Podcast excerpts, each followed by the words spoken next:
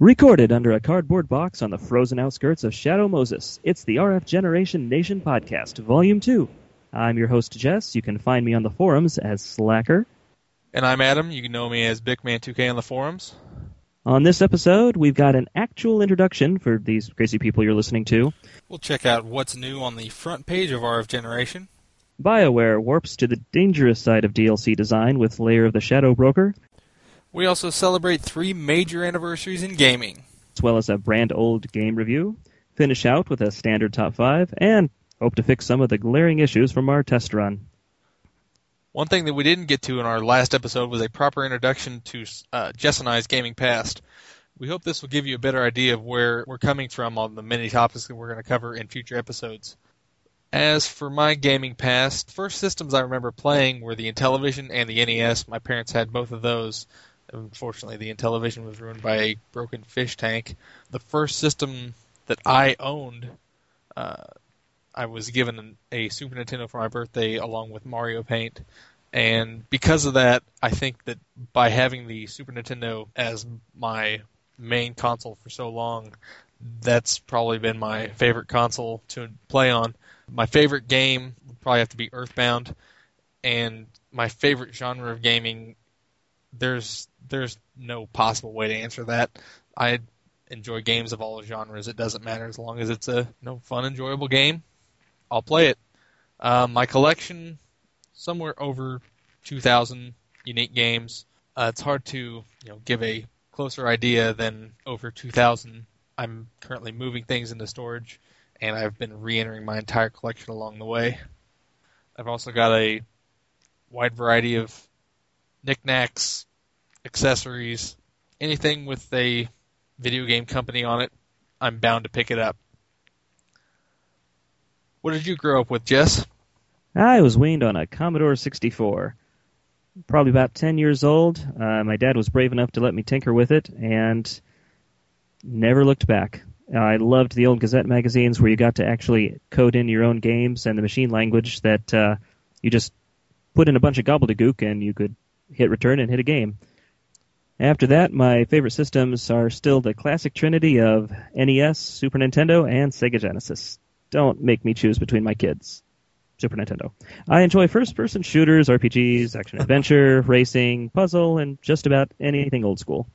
My collection right now hovers around 6,200 individual game titles, all of which threaten to break my shelving and collapse on top of me at any given moment.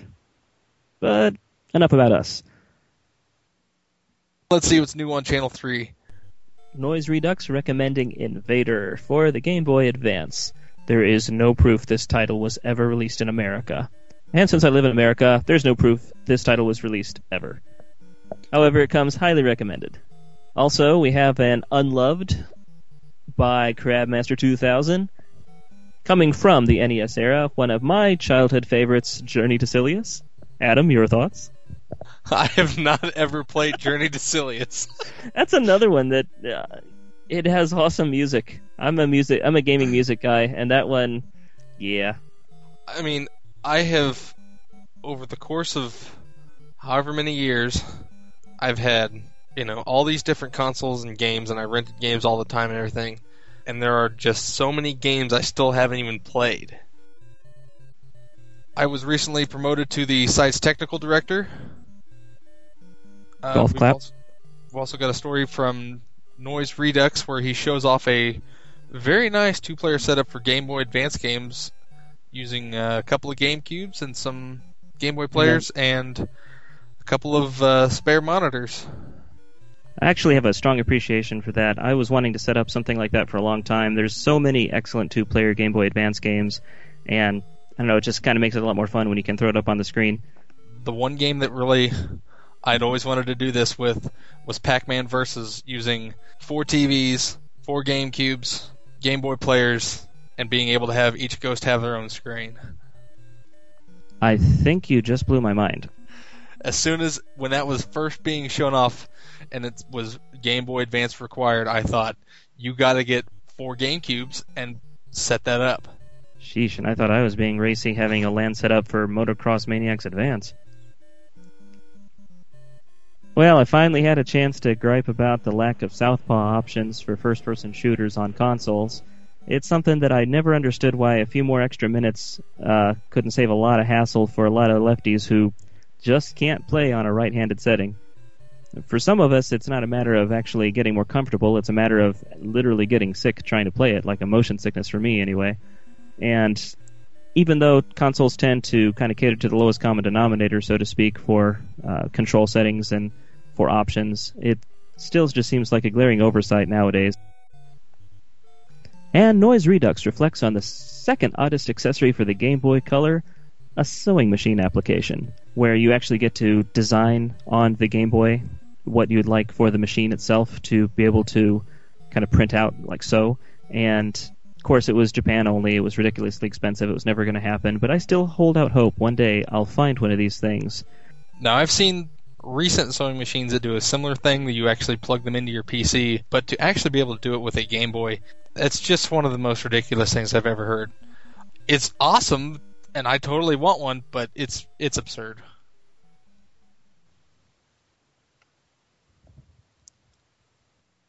And here's a take on some of what's new.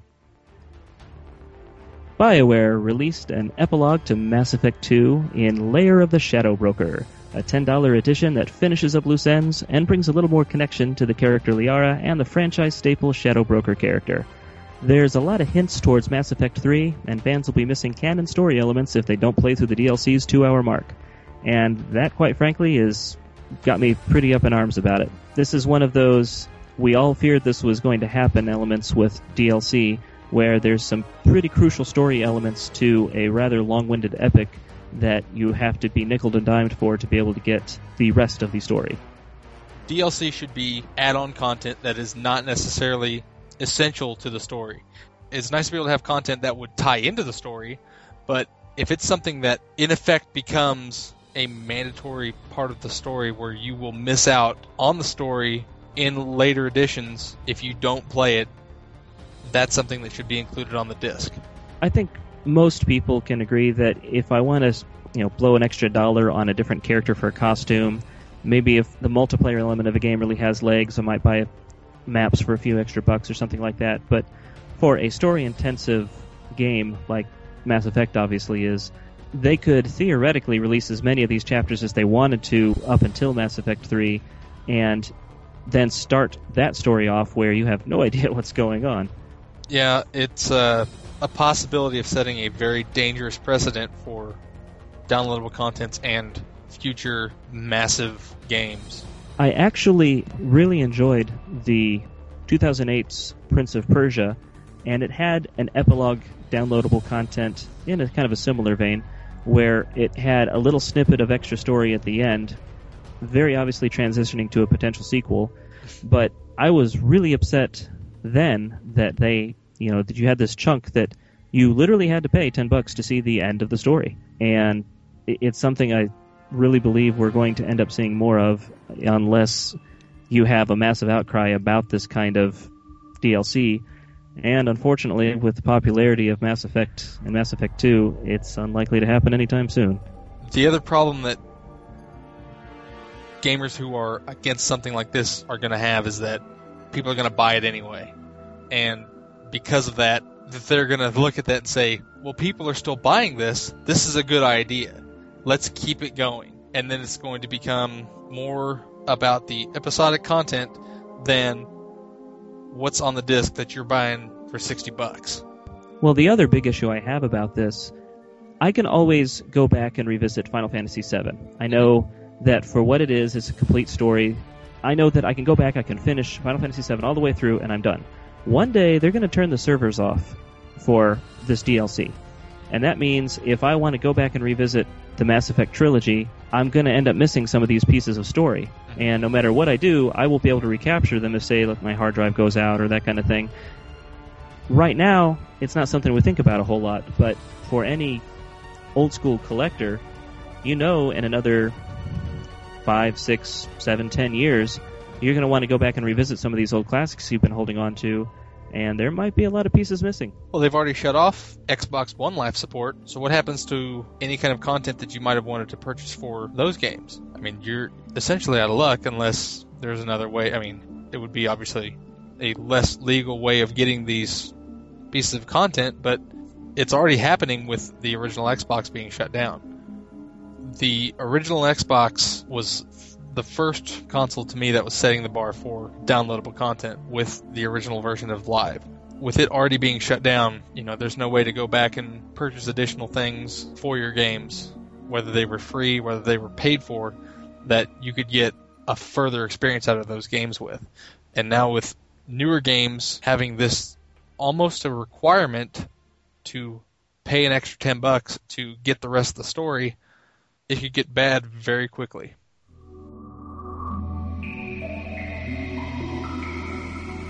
So, Mr. Adam, where were you on 9999? I'm pretty sure I was in class that day. Where were you at? It's a funny story between me and the Dreamcast.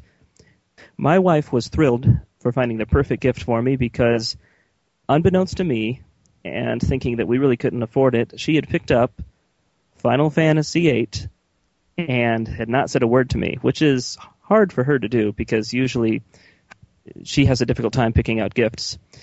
So we had already looked over coverage of the Dreamcast on magazines and such. We had intended on getting it, but hadn't really talked ourselves into a you know an immediate purchase due to finances. Well, my roommate, whom I was out at Walmart just getting necessities for the home, managed to, while he was in the electronics department drooling over this new edition under the glass counter, managed to talk me into helping out with the purchase of said system. My wife was not pleased to come home with this wonderful gift she had spent weeks preparing, uh, you know, financially and otherwise, to surprise me with, to see me and my roommate sitting there in front of the TV, complete with the Dreamcast system hooked up, and a stack of three games, memory card, extra controller, the works. I am ashamed to admit that that was probably one of the more difficult conversations we had directly afterwards.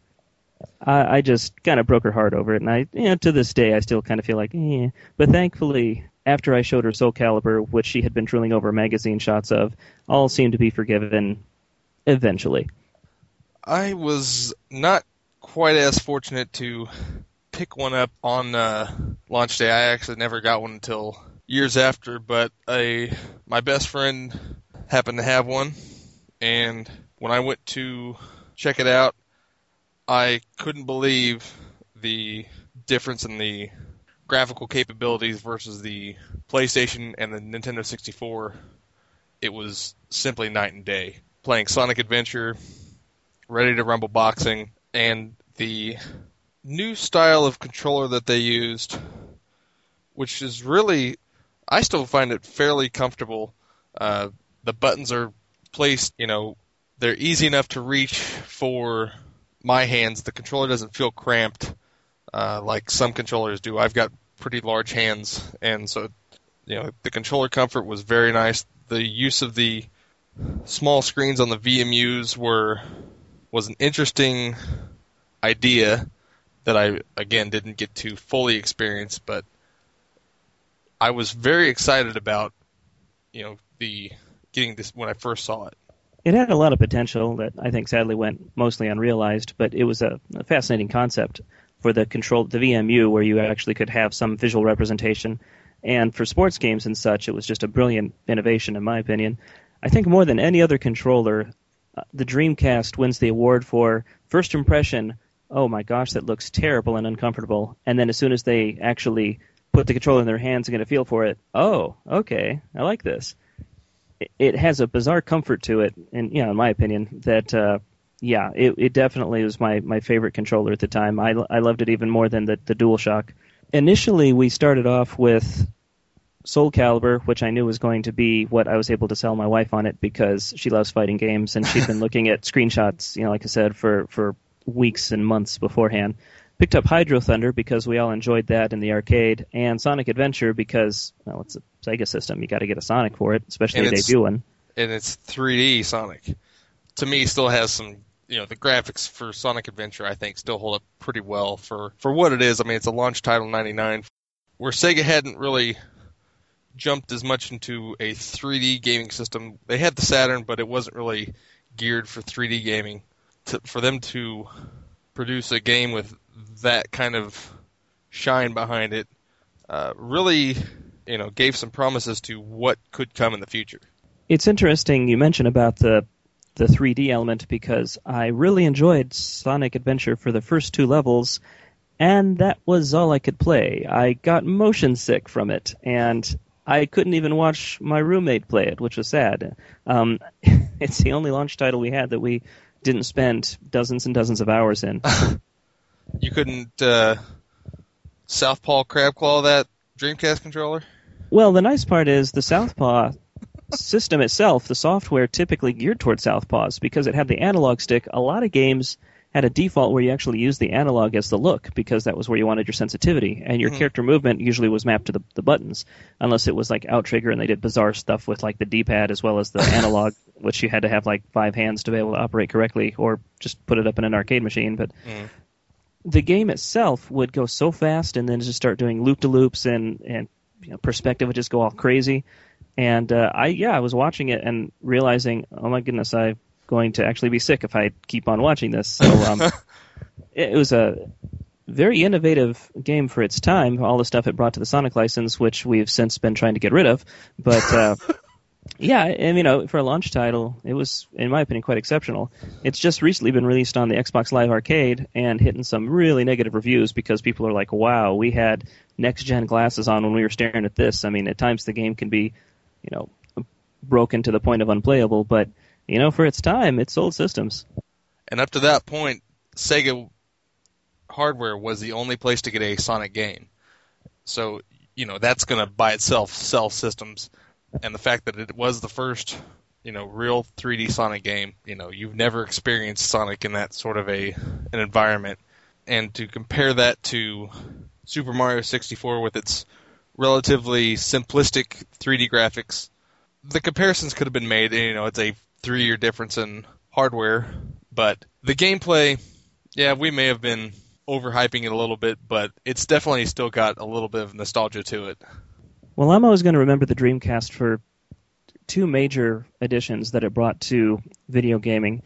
It was the first 3D system that I actually saw and realized, okay, now you've sold me on polygons. I mean, for all the years that PlayStation was out and all the impressive games I went through, the 3D still looked so blocky. Yeah, it was. You know, you, you had some wonderful games, and by the time you got to Metal Gear Solid, eh, you know, I could definitely appreciate the graphics. But when Dreamcast came out, it was like I finally realized what they were trying to get at with 3D for all this time with with the polygonal engines. And the other mark that Dreamcast left, which we're still living up to this day, was the console edition of Internet. I mean, Japan had a limited access, even all the way back to the Nintendo, for you know online services for games and downloading. But for us Westerners, this was the first system that came out of the gate that, from the beginning, said, "Hey, look, you know, we've got this accessibility built right in." It took a little while for SegaNet to get up, but even the simplest games like ChuChu Rocket was just a revelation to console gamers to be able to play online, and they really tried to capitalize it. In many ways, it was kind of too soon for the technology, I think, because they they couldn't make any money off of it, and a lot of people, even on broadband, you know, there was so many network issues trying to connect, even with that slow speed, that uh, you know it was almost too too much too early. But you know, if it weren't for a Dreamcast modem, I don't think we'd have Xbox Live or PSN or millions of 12 year olds cussing at us every time we play Halo. yeah, the the modem definitely was a huge addition to me. Um, the fact that they even gave the option to allow online access is pretty amazing. I mean, 1999, you're still looking at you know broadband hasn't really taken off yet, and with the addition of the web browser software, the availability of the keyboard, you essentially could have a $200 web browsing machine that you could hook up to your TV and not tie you down to your desk in your office or in a den or something like that to bring the internet out to the living room. You know, it may not have taken off like they were hoping it would, and it may not have had the you know widespread use. Well, even in the late '90s, the the the PC was for a console gamer this mysterious machine that you could occasionally occasionally see an absolutely graphically gorgeous game that you had to use magic with video expensive video cards to be able to run properly. And suddenly you have this machine you can get online with, has absolutely gorgeous graphics for its time, and with the announced keyboard peripheral, the camera peripheral, the zip drive peripheral, you know, all these things that never actually materialized to the to the public, they had all of these uh, innovative to bring this, yeah, options. Granted, a lot of that, if if it actually ever was released, would likely peter out. But then again, those gimmicks, some of them are, are still holding on. I mean, now we have motion control, now we have move and Kinect, and you know we're utilizing these vast storage medias, uh, the the optical interaction, these things that realistically Dreamcast was really trying to bring to the table, you know, over a decade ago. So there's a lot of different directions it could have gone if Sega hadn't wasted so much money on the Neptune, the 32X, the Saturn. Yeah, I think that it definitely was ahead of its time, but by allowing not just the availability, but to offer games and push games that would properly utilize that internet access, it was helping to also try and push the widespread use with titles like, well, the the biggest one that comes to mind is Phantasy Star Online. Classic. I mean, it had you know various releases on different consoles, but it all started on the Dreamcast. And that modem, if the modem was not in that Dreamcast, I don't see Phantasy Star Online happening really at all. I I think the only reason that it's come out in later iterations is because when Sega went multi-platform, they they saw that there was still a following for that title, and they have better capabilities now with a higher uh, broadband penetration, with more advanced consoles like the PlayStation 2 and the Xbox. I just don't see that title ever surfacing after the Dreamcast lifespan as an original title.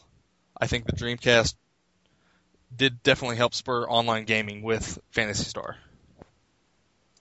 No doubt. It showed that, at least in solid concept and mostly in execution, you could have these larger scale games that you were used to only seeing on PC. Granted, they were customized for console, and many people would argue more limited, but at the same time, Sega was known for bringing innovation to the table. I mean, nothing plays quite like a Phantasy Star Online except for the you know, even the later games in their online series don't quite play like the original, and you know, a lot of people lament that they want the old magic back. Uh, but then you go into titles like Seaman, you know, just bizarre out there stuff that you know Sega wasn't afraid to take chances on. You know, it might not sell great, but it's really showing that they're thinking outside of the box to try to bring these new experiences in. And you know, a lot Nintendo gets a lot of credit for coming out with those innovations, and even Sony, especially for software. But you know, a lot of people don't as easily remember that back in its heyday, you know, Sega really pushed some bizarre stuff out there. Sega's always been to me too innovative for their own good. Look at the Master System and its graphical capabilities versus what the Nintendo brought to the table. There are arguably much better graphics on the Master System than on the NES, but the NES had the games. Sega brought out the Genesis two years before the SNES came out. The they were attempting to they brought out the Sega CD, they brought out the 32X trying to some would say extend the lifespan of the Genesis with these add-ons which you know probably agree don't ever take off, but they were always pushing that envelope to try and introduce something to make the game experience a little bit better. And it's something we have to keep in mind in retrospect that at the time, even though tech guys and computer guys were pursuing the CD-ROM avenue, this was all untested. This was all just theory. You know, all this could have ended up going the way of Betamax. And for companies like Sega and uh, at the time also NEC, they had to you know, kind of upfront all of this cash on a chance that this is where gaming was going to go, because that's just kind of the sad part of how fast our industry moves. You know, you got to kind of catch the lightning in the bottle over and over to keep people interested because hey, the other guy's doing something, and now suddenly I'm in the dust. And so they had to second guess where people and the industry was going to go. Not just where the industry was going to move, but what people would actually buy in the meantime. And like you said, they kind of jumped the gun in a lot of cases. The CD-ROM attachment was outrageously expensive, and of course nowadays produced laughable results. But at the time, that was their best guess for where gaming was going to be moving to. And, and, and, in the end, they were right, but they were just too early. The long loading times, limited capabilities on the Genesis really kind of limited what the uh, Sega CD's potential was, but optical media, you know, that's the way the industry is at now. Yeah, if it weren't for the pioneering efforts from Sega and NEC, and of course, really everybody tugging at different directions of the industry, you know, that's that's how it shaped. Is different people trying to make money off of these things and seeing what's going to catch on. And speaking of early disc-based consoles, 9.9 was also the 15th anniversary of Sony's PlayStation. Were you one of the early adopters on the PlayStation as well? I wanted to be. I went 3DO. 3DO. It's true. It wasn't really by choice so much as it was the last system I could convince my parents to buy. And of course, two weeks later, I start seeing screenshots and magazine articles about the PlayStation and missed the boat on that one. I was still playing Super Nintendo games at that point. Uh, let's see, 1995. Yeah, that would have put me still in middle school. So, um, didn't really have a job to go out and buy game systems or anything like that. So I'm still working on the Super NES. But that same friend of mine, he had a PlayStation, and it was an interesting experience. Yeah, this new controller looks like a Super Nintendo controller, but it's got four triggers on top instead of just the two, and it's got the little handles. Disc-based media, and the prospect of 3D games that it gave a good taste for them, and at the time, they weren't bad 3D graphics, kind of that awkward transitioning period between the 16-bit beautiful 2D scapes to the more graphically pleasing 3D games that we enjoy now. Yeah, it's interesting that you mentioned that transition state because I'm really curious in another few years how the original PlayStation is going to be viewed because one of the things gamers like me have to recognize is that for an pretty much an entire generation, the PlayStation to PlayStation 2 was their Nintendo to Super Nintendo. That was their introduction to gaming. That's what they initially started on, and what they're always going to have some kind of aspect of nostalgia for. And when gamers a little bit older like me go back to Nintendo and Super Nintendo, the Super Nintendo did not make the Nintendo obsolete. I mean, granted, you know, all of these technical capabilities were greater, but most of the game engines were pretty much similar. You still had mostly the same genres. Well, when you got to PlayStation era, you were really redefining a lot of what we expected. Uh, you know, first-person shooters were taking off. You had more realistic sports simulations. You were really pushing a different envelope, and like you said, that transition shows because a lot of people have incredibly fond memories of, say, Tomb Raider. Now you go back to try to play the original Tomb Raider, and you recognize why they did a remake of it just recently. it's a hard game to go back to. Now the level design is still interesting, and you know there's still a lot to sell it on, but feels and plays like a like a clunky game. You know, at the time it was excellent. Now we go back after some of these refinements that really helped, uh, you know, kind of refine these genres, and we're like, oh, so that's where we came from. And I'm wondering just how easy it's going to be for you know the generation that kind of came after me to grow up on those systems. How easy they're going to be able to go back. You know, the kind of like the like what we were saying that where the Dreamcast really started refining these 3D engines. In the same sense, the, the PlayStation 2 um, is probably a better nostalgia point because again, you know, we're looking at 360 graphics and then whatever's going to come out after that. It's you know they, they still look fairly primitive, but at least it's easier for the art design to show through the texture work and such. You know, there's there's something to be said for consistent art design and, and things to get away from technical limitations. But then again, you know, you get to a point to where you can only do so much. I, I have incredibly fond memories of, say, Panzer Dragoon Saga, but most of those memories, in terms of graphics, are all what I was writing in my head based off what I was seeing. It was almost more of an abstraction. Because, You know, sometimes you just couldn't even really tell what you were looking at just because of the, the technology at the time. So I kind of went back and you know almost had repainted that just because the art design was so consistent and so vivid, as well as the atmosphere, music, all those other elements. And it makes me wonder how easy it's going to be for people to do that with the PlayStation era. Yeah, the big thing that really plagued early 3D games, especially with the original PlayStation controller, was the lack of very easy camera control. Well, most of those games had a more forced perspective. It was mm. kind of like walking through the screen, so it wasn't as common to have those problems because you know they kind of knew their limitations and so they catered the game design towards that. I certainly remember trying to play Tomb Raider 2 with a digital pad and I could not see what I was shooting at. I eventually ran out of bullets, got eaten by a wolf, couldn't figure out what was going on, but I don't remember that in the actual canon story. That's Laura being eaten by a wolf. That would have been a short game. Yeah, that that certainly was one of my first experiences with it. Was a very short game. You didn't miss much. You went into Area 51 later. It just went downhill from there.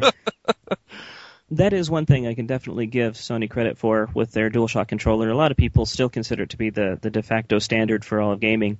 Well, Sony where, considers it to be the de facto. That's, I mean, it's the same shell design that they've continued for three generations now. And for good reason. A lot of people, it's just not playing a game unless they have a Sony controller in their hands. The positioning of the analog sticks was something that I was never comfortable with, but seems to be pretty, you know, not unanimous, but very, very obviously popular. But the fact that they added two controllers there, uh, two analogs, and that really broke through the PC first person shooter barrier and made consoles have something that your PC fans will always say that, you know, nothing will ever replace a mouse and keyboard. But the analog sticks finally gave something that console gamers could really get past, you know, the awkward digital features of a 3D space and actually use something they Mhm. could control their characters with. And yeah, definitely kudos to them for coming up with a design that you could use that workaround for consoles. Yeah, the dual analogs, along with, I mean, it gives you more precise controller, definitely. And to offer it at, you know, really it was a very high quality control mechanism for fairly, mm, not necessarily all of them, but for some fairly simplistic original gen 3D games. To be able to offer that sort of precision with either your control uh, for different speeds of movement, for analog camera control, for anything like that, was a very big advance as far as allowing console gamers to access the sort of precision that PC gamers have always had with the keyboard mouse. Another thing that Sony really brought back to the table with PlayStation is the emphasis on good marketing. Because I really think, aside from the technical abilities and, of course, the competitive price with the only real alternative at the time, which was the Saturn, you really had uh, marketing muscle that hadn't been seen since the glory halcyon days of Genesis versus Super Nintendo with Nintendo and and every other you know brilliant little blurb that stuck in your head. You know, Sony really pushed this marketing for the PlayStation, made it the cool hip new thing. Suddenly, it wasn't just about Mario and Sonic. It was about GameDay. You know, it was about Twisted Metal. It was about a slightly different demographic that they were specifically targeting, and it caught on like wildfire. You know, it was suddenly cool again to be the kid with a video game system if Mhm. it was a PlayStation, and that really has never let go. You know, it's still in people's minds. It, it replaced the the word Nintendo to mean game machine. You know, Yes. now people come in and they they say, "Hey, you got that PlayStation game?" and they might be talking about Gears of War. You know, it, it's now become the replacement synonym, and for Sony to have entrenched itself, it was just a matter of, of perfect timing and brilliant marketing that was able to sell that system. And I can't say I'm a not as much of a Sony fan as as some of the other bigger video game companies, but I definitely give them credit where it's due. And in many ways, they really helped push the mainstream envelope for gaming. Well, Sony really got their feet wet kind of by the, uh, you know, by making the PlayStation add-on for the Super Nintendo. And I think that taste really gave them uh, a good insight as to what they could possibly pull off with the type of, you know, money that Sony as an entire corporation has behind it to be able to push that type of machine that it really is a good solid piece of hardware with a good marketing campaign, good set of games, and really a good standing name in consumer electronics to begin with. They're not just a nobody coming out that's going to say we're going to make the next big game console. This is Sony TVs, stereos, everything else. They've already made good quality products. Now we're going to make a game system. And as for the marketing, who doesn't remember you are not ready? Yeah, however you feel about Sony as a company, it can't be denied that their influence on modern gaming is uh, easily as important, if not equal to Nintendo's. They have done a lot of good for the industry in 15 years. You gotta admit, any company brave enough to be able to even sell a $600 video game system during a recession, that's impressive. Well, the guts to even say that it's too cheap at $600 even is fairly ballsy. And, you know, there were a lot of things that were should have been left unsaid by is it Jack Tretton who did the uh I'll pay Well, you twelve hundred dollars if you find a PlayStation Three in a store. Yeah, and the people sending in pictures of dozens of them stacked up, but Yes. hoping that they'd be able to get college paid for. yeah. yeah, with some of the things that uh, Jack Tretton said about twelve hundred dollars if you can find a PlayStation in a store. I mean, to me, it it was pretty funny because you know with Nintendo, the NES, the Super NES, it seemed like with the N64, it seemed like they were well, everybody it seemed like considered them arrogant. We're gonna go with cartridge based, not CD based. We're gonna you know go with this obscure control system and we're not going to go with a standard controller that you can hold in your reg- your hands with, rather than the three prong that they had. It seemed like Sony was starting to do the same thing. They'd have since reeled that in. Their marketing campaign now for the PlayStation 3 is great. Funny ads. It's not the bizarre, creepy Crying baby doll babies. in the white room. God, that was the worst ad I think I've ever seen for any kind of gaming. I mean, that's just awful. But now with you know they got funny ads, they got Kevin Butler, who is just a riot. If you don't, if you're on Twitter and you're not following Kevin Butler, do it for a treat. He is hilarious. They've completely turned around from the start of the PS3 launch to where they are now as far as their marketing goes. It's great to have those fun, playful personalities in gaming. Speaking of fun personalities in gaming, this year marks the 25th anniversary of Super Mario Brothers.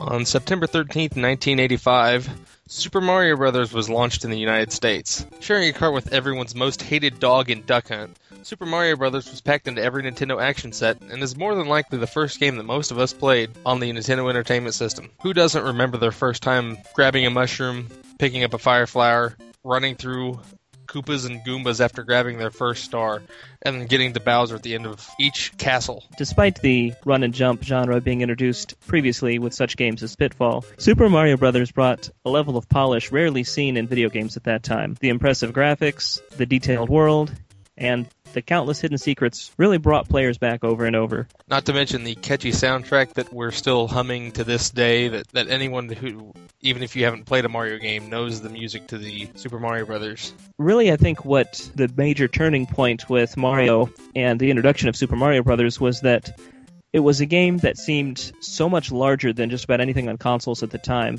simply because it was a fairly lengthy game, but most importantly, it just had countless secrets. It was easy to pick up and understand. At the time, thinking that uh, you know you're going mostly from an Atari joystick or or its ilk to something that has four buttons and a weird cross thing, you needed something like Super Mario Brothers to really break you into this new kind of control model setup and basically extending the complexity of what the console games would later be known for beyond just pressing one button and moving back and forth to avoid the alien. Yeah, the other thing that really brought in players, I think, with Super Mario Brothers is that every level was different. It wasn't more the same environment with things slightly out of place. You had above ground worlds, underground worlds, underwater worlds, castles, lava, variants of enemies over, I mean, there wasn't much difference, but for the time in 1985, to have that many different enemies in a video game mm, seemed to be quite the jump from the days of Atari when you had maybe one or two different enemies to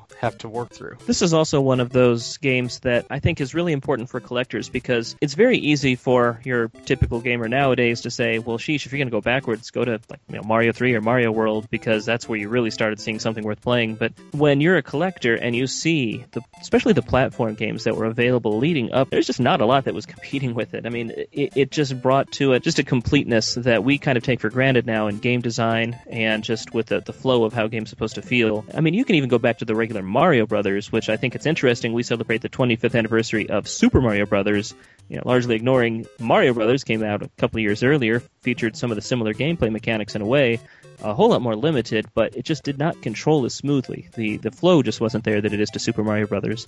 And in celebrating the 25th anniversary of Super Mario Brothers, we're kind of just appreciating how refined that title started. And then it's kind of interesting, even when you have what's considered to be perhaps a better version, so to speak, of that game, like in the Mario All Stars for Super Nintendo, it was largely critiqued because they didn't get the physics right just exactly like they had for the Nintendo. Uh, I watched a video just a few days ago of somebody who had rigged up a Nintendo and a Super Nintendo controller together, leading into a single input interface for Super Nintendo. And this guy actually played the original Super Mario Brothers and the Mario All Star version of Mario Brothers uh, simultaneously, and it didn't match up. You know, you could, it, it wasn't an exact copy, and it just shows how obsessed people were with that, you know, that play control with that physics model to actually try those kind of experiments and say, you know what, see, I told you this didn't quite match up as I remember it. People, you know, as you mentioned, they do go back to the Super Mario Brothers 3 or Super Mario World for the greater titles of the series, but those wouldn't have been there without Super Mario Brothers. And really, Mario Brothers, it wasn't a platformer; it's a competitive arcade game. You know, single screen. With Super Mario Brothers, it allowed a large expansion of the relatively small Mario universe that was started with Mario Brothers and allowed it to be presented on a much grander scale than just a single screen at a time. And I just have to throw this out there because while I can definitely appreciate that Super Mario All Stars kind of mixed a little bit with uh, the general feel of the, the controls for Super Mario Brothers, I have to give kudos to the Game Boy Color release of Super Mario DX, which in my opinion is the best version out there. The controls were just superb and it was the first time I actually completed Super Mario Brothers going from World 1 1 straight through the game and not warping. Sadly, I, I, have to admit that was my first shot. But it still, it, it was, uh, in my opinion, just the perfect version of that game. It had a few little extras. They didn't tweak the formula uh, so much that anything I felt was missed. And yeah, if, if you're a collector, it's worth hunting down. And your brand old game review this episode is for one of my all time favorites Hudson Soft and Red Entertainment's Gate of Thunder. Released in 1992 for the ill-fated Turbo Duo, this gem has a new lease on life through the Wii's Virtual Console. If you've ever enjoyed piloting a tiny one-man armada-destroying spacecraft with a mysterious ability to project a Kamehameha from the cockpit, you really should give this one a try. While Irem's R-Type series took shmups into the route memorizing method, and Cave has focused on manic bullet patterns for the last decade, Gate of Thunder fits between these eras. It refines the sense of stage to stage momentum from the previous Thunder Force titles. It can be easy to try this game for just a few minutes and mistake it for another generic shooter clone, but it also doesn't take long to start recognizing good design. The game simply feels fast and fluid while playing fair with collision and hit detection. The weapon selection is small, but each is useful, and unlike its cousin Gradius, you rarely feel completely underpowered even when you lose a ship. You don't see the same enemies repeating between stages, the bosses are interesting and massive, and each level progresses smooth until a frantic final two stages, and the normal difficulty feels like a warm-up to the real challenge on the harder settings. And no review of Gate of Thunder would be complete without mentioning the incredible soundtrack. While the sound effects are average, even if somewhat shrill, and a little loud, the Red Book audio music is often listed in the top 10 game soundtracks without the words final, chrono, or mana involved. Comprised of 80s guitar rock with surprisingly complex synth overlays, it's worth a tour to the sound test on the main menu. With the Wii's Virtual Console version, you no longer have the but I don't have an old and expensive console excuse. If you've ever had fun with Gradius, Darius, or even a previous Thunder Force title, this game deserves your attention. And in honor of Gate of Thunder and every other game like it, we have the top five reasons your little ship always survives against the evil alien armada. Number five. Some wise guy went around replacing all alien ammunition with slower moving paintballs. Number four. Aliens can't convince outsourced manufacturers to stop coloring weak points orange. Number three. Grax say, it not easy, you try hitting little ship. Number two, aliens are actually just trying to get rid of a few million clunkers for an insurance scam. And the number one reason your little ship always survives against the evil alien armada, bad guys can't compete with your super secret weapon, codenamed Game Genie. Well, that wraps up another episode. The RF Generation Nation podcast was brought to you by the letters EA and the number 256.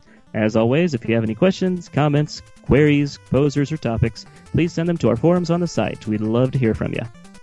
Our site address is www.rfgeneration.com. You can also check out our blogs, track your video game collection, and chat with us live via a web application or through your favorite IRC client at RF Generation on QuakeNet.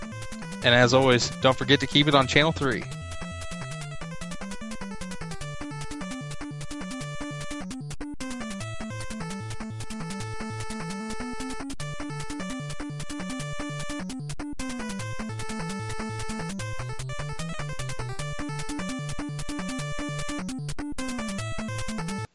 Micro